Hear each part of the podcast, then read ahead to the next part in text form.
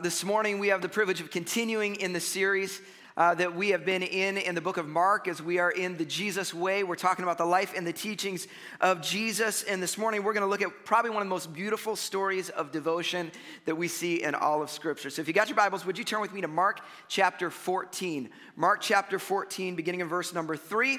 As you turn there, we're in our New Testament reading plan for this year. And today we kick off the book of Luke. So if you haven't been following along, this is a perfect time to jump in. Go to our website right at the top of our app. You can find the link for that. You can join one of the Bible reading plans, either with paper or one of the YouVersion reading plans. We'd love for you to join in, all right? Would you stand with me as we're going to read our text here this morning? Primary text here for Mark chapter 14, verse 3 says this. While he was in Bethany, reclining at the table, and the he was Jesus, just so you know, reclining at the table in the home of Simon the leper, a woman came with an alabaster jar of very expensive perfume made of pure nard. She broke the jar and poured the perfume on his head. Some of those present were saying indignantly to one another, Why this waste of perfume? It could have been sold for more than a year's wages and the money given to the poor. And they rebu- rebuked her harshly. Leave her alone, said Jesus. Why are you bothering her? She has done a beautiful thing to me. The poor you will always have with you, and you can help them anytime you want but you will not always have me. She did what she could. She poured perfume on my body beforehand to prepare for my burial. Truly, I tell you, wherever the gospel is preached throughout the world, what she has done will also be told in memory of her. Then Judas Iscariot, one of the twelve, went to the chief priests to betray Jesus to them. They were delighted to hear this and promised to give him money. So he watched for an opportunity to hand over. Let's pray. God, we thank you for your word. We thank you for this story. It was written 2,000 years ago, but God, I, I believe you want to speak to us through this story today. And so, God, I pray that you would awaken it in our hearts. Give us ears to hear your voice, we pray. In Jesus' name, everybody said, Amen. You can be seated. All right, I want you to turn to your neighbor real quick. If you don't know your neighbor, you can introduce yourself, but I want you to turn to your neighbor. I want you to tell them what's the best or the most extravagant present you've ever received, okay? The best or most extravagant present. If you don't know your neighbor, introduce yourself, find somebody, talk to them.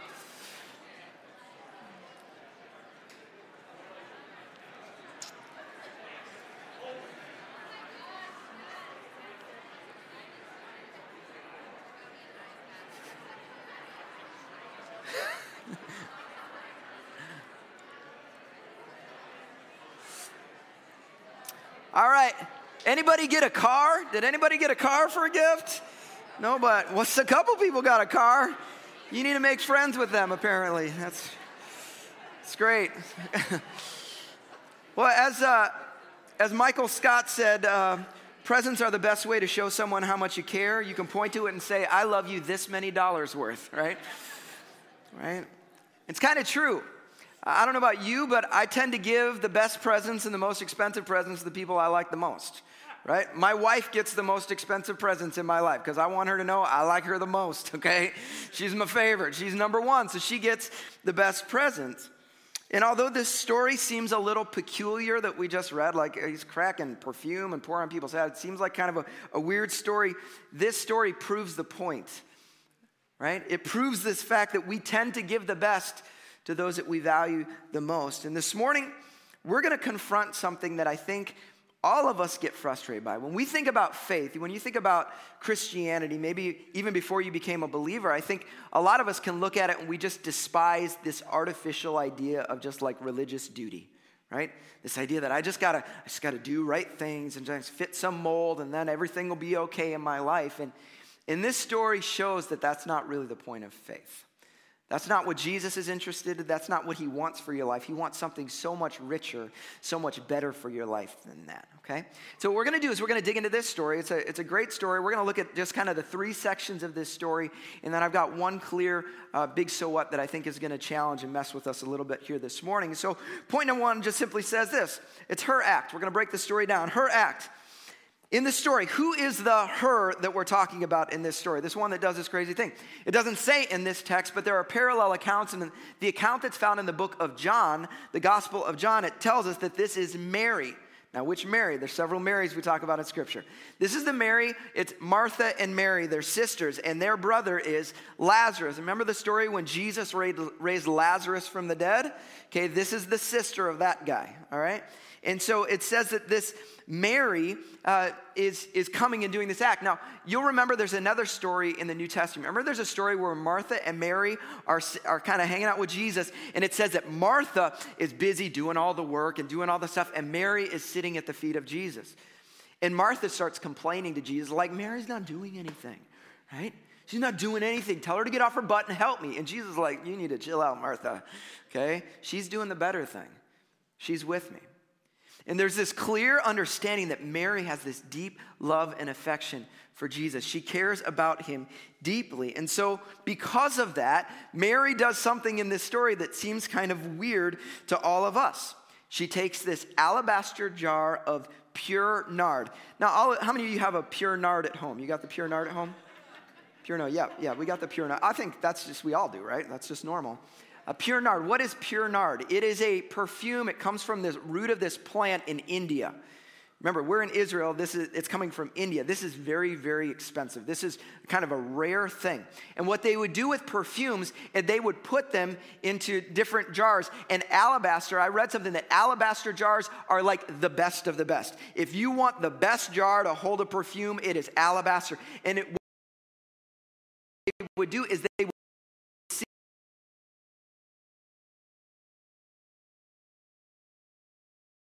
order to get any of the oil out of this, you actually had to break it open. And so, what does she do? She takes this thing that is actually crazy expensive. They said uh, like a year's salary. Think about your salary for a year, something that valuable. You're gonna crack this sucker open right here. It's a big deal. And so it says she cracks it open and she pours some of it on Jesus' head. She anoints him with it. And it's, it's so much more than that, though, because if you read, uh, what does it say? She, she pours it on his head, right? And then she pours some on his feet, and then takes her hair and she wipes it all off. I'm just gonna say this I love you all, but I'm never gonna wash your feet with my hair, okay? this is not gonna happen. Part of the reason I don't have much hair to use, but I'm just not gonna do that. okay, she, but she does this. Now, why would she do this? Like, it seems kind of peculiar to us. Now, there is a sense in this period, this is a festival's going on. This is kind of leading up to the Passover. They would sometimes anoint people with that, but that's not really what's going on because everybody in the room thinks this is like over the top. It's clear that this is an act of humble devotion. It's clear that this woman is saying, This is how much I care for you. This is how much I love you. There is literally nothing I am holding. This is like an over the top expression of extravagant love for Jesus. Okay? Now, how do we know that so clearly that this is an over the top expression? It's because of number two, their response. what is their response? Look what it says in verse four. Why this waste of perfume? It could have been sold for more than a year's wages and the money given to the poor. What do they do? They rebuke her harshly. They're like harassing her. She just did what she thought was the greatest thing, and they're just tearing her apart. Has that ever happened to you before? Like where you think you're doing the right thing, like you're doing something good. Maybe you're trying to be faithful to somebody. You're just trying to do the right thing. You're trying to do the moral thing. You're trying to be faithful to your boss. You're trying to support them, or you're trying to be faithful to your spouse. You're trying to be faithful to God, and you kind of get the brunt of it, right? People kind of tear you apart for it. I think it can happen sometimes. I heard this story. Uh, I was reading this article a couple weeks ago. True story. It was a, in a newspaper. It took place in Florida, and there was this guy, and he was a lifeguard uh, for one of the beaches in Florida. And he's up there, he's in his post, and there's this uh, kind of uh, roped off area. You know, they have roped off areas, and that's what he's responsible to guard. So he's doing that, and he's sitting up there, and all of a sudden, he starts hearing this screaming off to the side. And these people come running. Rod, there's a person drowning. They're drowning. And he looks off into the distance. And just beyond the barrier, there's somebody out there drowning. Now, there's signs that say, you know, you know, you're on your own if you go out there, like, figure it out yourself, you know. But he sees the person drowning and he runs after him, right? He gets out there. They're able to get the guy in. He does CPR on the guy, rescue, saves the guy's life. Next day, finds out he got fired. Why? Because he left his post and he saved somebody that was beyond the barrier. Like, ridiculous. They ended up taking so much flack in the press that they offered him his job back, and he's like, nah, I'm not working for you if that's how you are. But, but sometimes that can happen in our lives. Like we do the right thing, like I did, like he did, he's rescuing a person's life. I think that's his job. And yet, he gets fired over it. This can happen to us sometimes. And this is what happens to Mary. She's showing her love and affection. She's showing Jesus, this is how much I love you. This is how extravagantly I love you. And they actually humiliate her in front of everybody. But what, what the Gospel of John does is it reveals something more to the story so you understand why they made such a big deal. Because you know who in John is the one who makes the comment? It's Judas. What does he say? He's like, What about the poor, Jesus? We should have sold, sold this thing off and got the money. You know why he said that? Because Judas, uh, Judas would steal from the money bag. So, what's actually going on in this story? He was annoyed because he was a thief. It wasn't because he cared about the poor. Her act of devotion actually impeded on his wallet. That's why he was ticked off. He was mad about it. Now, have you ever had that happen to you? What am I saying? Because I've had this happen to me. I see somebody else do something good. I see somebody else do something generous. I see them do the right thing. And I can get annoyed or I can get frustrated. Why? Maybe it's because it makes me feel bad a little bit. well, they did the right. Oh, they were generous. Oh, man. I should have been generous too. Right? Or maybe they do the right thing, whatever, and I, I get mad because I, I feel bad about it or it makes me look bad. Like we can all have these moments happen where other person's faithfulness, other person's generosity, other per- person's righteousness actually challenges our heart. And this is what's happening here. Instead of celebrating Mary's extravagant love and devotion, they're mocking it. Now, think about it. There's sometimes people that you watch and you're like, man, they're faithfully following Jesus. Oh, they're just being crazy. Oh, that's a, they're, over, they're, being super, they're being too spiritual. That's a little over the top. I know I've said that to myself. It's possible we're just being challenged by somebody who's taking a, a step maybe that we should have already taken. You know? Maybe they're meddling, maybe their life is starting to meddle with us a little bit. We got to think about it. So we've got her action, we've got Jesus' response, or uh, their response, and the third point is this it's Jesus' response. Jesus' response. What did he say in verse number six? He says, Leave her alone. Why are you bothering her? She has done a beautiful thing to me. So the poor you will always have with you, and you can help them anytime you want, but you will not always have me. She did what she could. She did what she could. See, Jesus knew the cost of the perfume. It's not like he was ignorant of the cost of the perfume. He knew this was expensive. He knew that there were other things that could have been done with this money. They could have used it for anything else, but he also knew this. He knew the heart of the woman who did it. And he knew that it was irrational. But she did it because it was an act of love. She did it because she was devoted to him. Her heart was completely devoted to him. You see, sometimes de- devoted hearts sometimes do things that seem ridiculous. Some of you know exactly what I'm talking about because some of you guys out there were rough and tough. You were all tough. You were just being like, um, I'm a man. I do manly things. That's what I do. And then you fell in love, right? And then you're like, hey, sweetums, hey, Pookie, right? Pookie, thou wast be the greatest woman in the world. You're like quoting Shakespeare to them, right? You do ridiculous stuff. Why? Because you're in love. And when you love somebody, it kind of can change things at times. Your devotion to someone affects what you are willing to do for them. There's a story in the Old Testament, it's a story of, uh, of David. Some of you are familiar with this story. It's kind of a crazy story. The Ark of the Covenant's being brought back. They've rescued the Ark. And King David is king at the time. And what does King David do?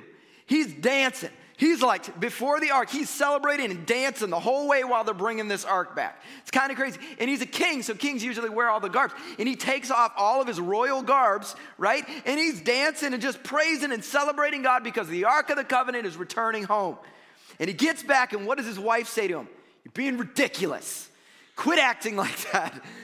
Read the story. He's like, you're being right. Because he, he's, he took off his outer clothes. He's wearing this linen ephod, and most likely that's just like this linen garment. Like, you're a king. Like, it might be a little see through. You need to put some more clothes on. Because he says, listen, you're running around half naked, right, in front of the slave girls. What are you doing?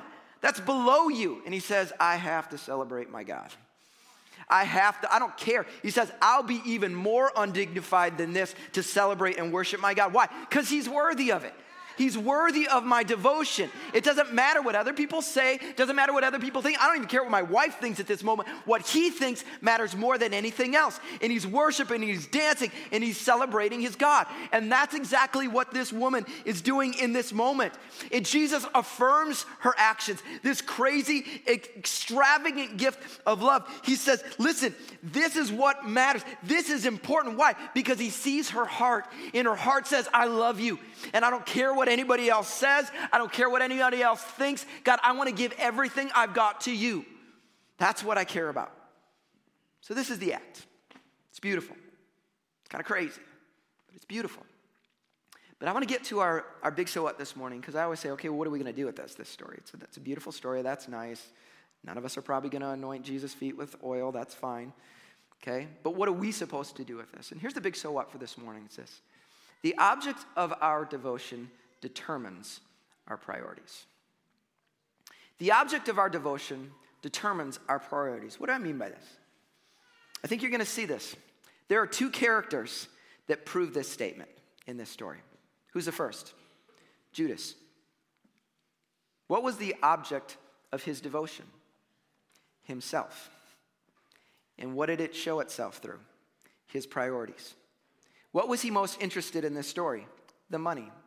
How do you, no, no, no, no, no. How we get the money? Why? Because that's what I care about. How do I get more of my money? That's what matters to me. See, he was in proximity to Jesus, but his heart couldn't be further from him. And I think it's a challenge for us because it's possible to be in proximity to spiritual things. It's possible to be in proximity to, to Jesus, to be, I come to church, right? I listen to KTIS radio. I'm in proximity to spiritual things and to still be far from him. And that's the story of Judas. Oh, he knew all the stories. He could have quoted all the verses, right? He was there. He heard all the stories. He knew everything Jesus said. Didn't matter because his heart was so far from him. But then we have this woman, Mary. She does the crazy thing, right? She does the crazy thing. She says, Man, I want to I want to give everything that I've got. There's nothing that I'm going to withhold. Her devotion was shown through her priorities because her priorities are different than a lot of our priorities are. Because of her devotion to Christ, suddenly she didn't care about money anymore. Because if she cared about the money, she wouldn't have been just breaking this thing open. No, she said, I should sell this. I can just tell Jesus I love him, right? Just say, hey, Jesus, I love you. I'm devoted. Cool. Let's go sell this off. But she didn't do that. She said, Listen, all that stuff is getting reoriented because my devotion to you is greater. It matters more. You, can, you matter more than my stuff does. But it was more than just that. Her priorities when it came to what people thought of her were thrown out the door. Because if her devotion was to herself, then she wouldn't make a fool of herself. She wouldn't do something that was kind of over the top that everybody was going to talk about. She wouldn't do that. So, no, I'm going to be prim and proper. I'm going to be the lady. I'm not going to do any of those kind of things. But instead, no, I don't really care. My devotion is to Jesus. And I don't care what Judas says. I don't care what any of the other disciples think. I don't care what anybody else thinks about my life. I'm here to serve Him.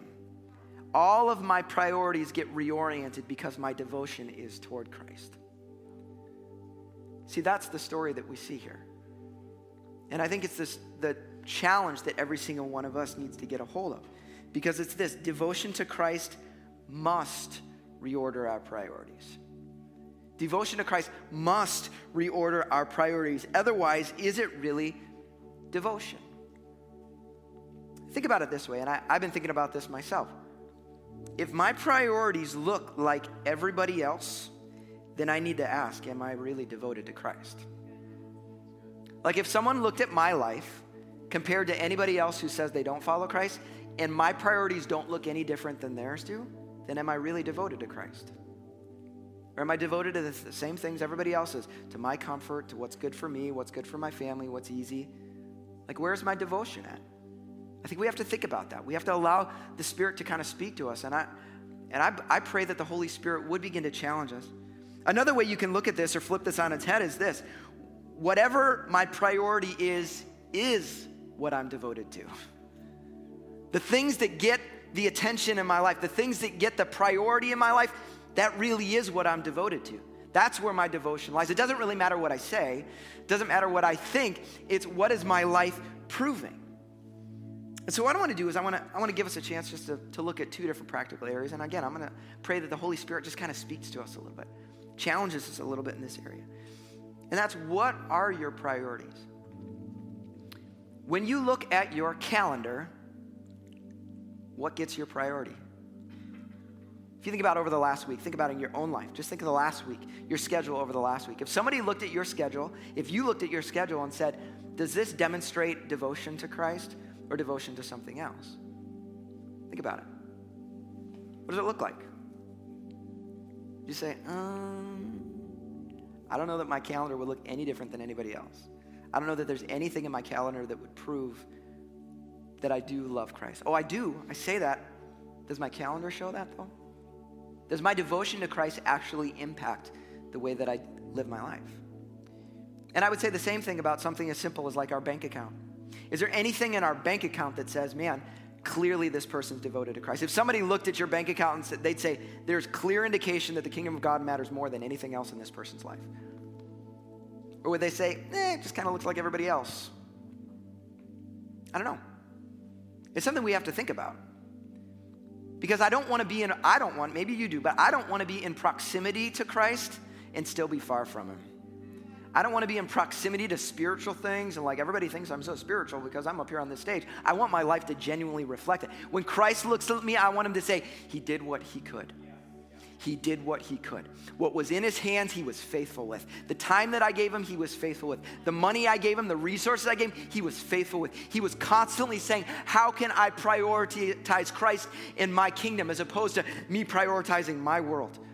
That's what I want for my life. And that's what I want for us as followers of Christ. That we would respond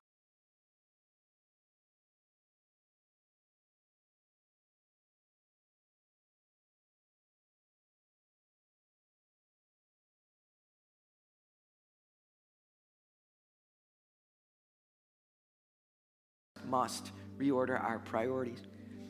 There was a story that I heard, uh, I read this past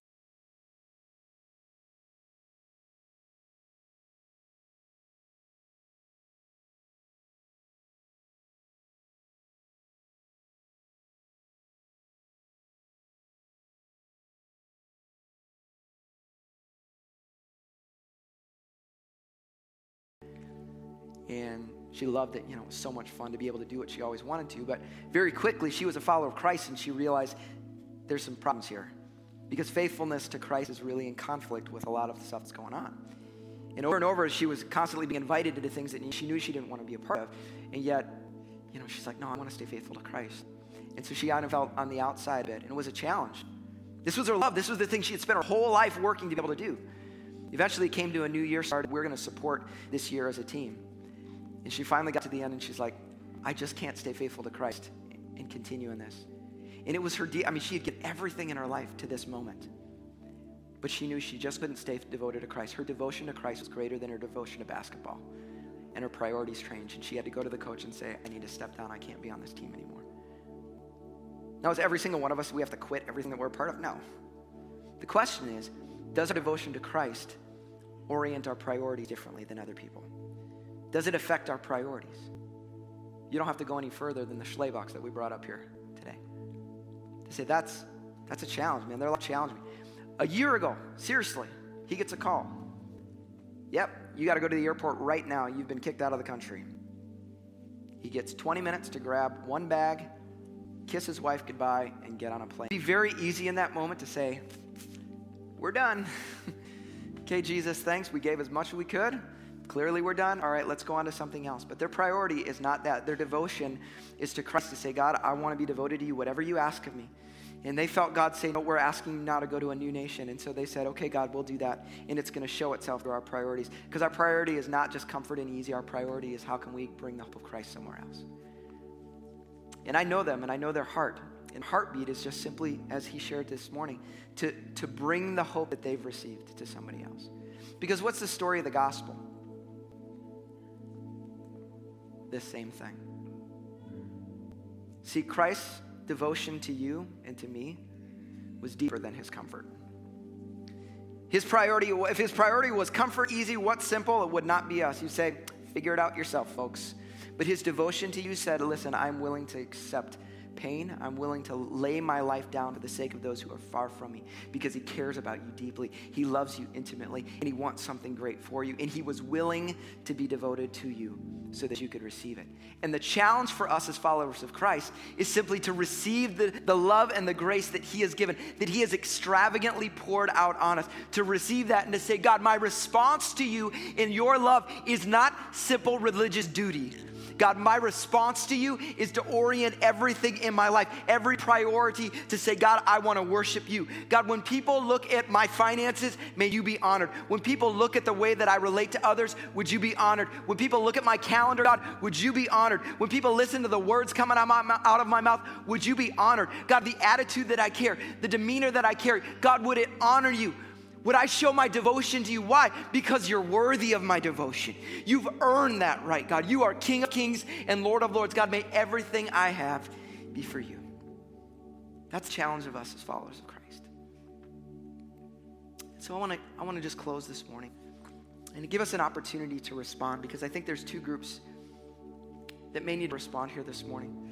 I'm sure there's some of us that we'd say, man, if I, I look at my life, you know, maybe I've gotten a little sloppy.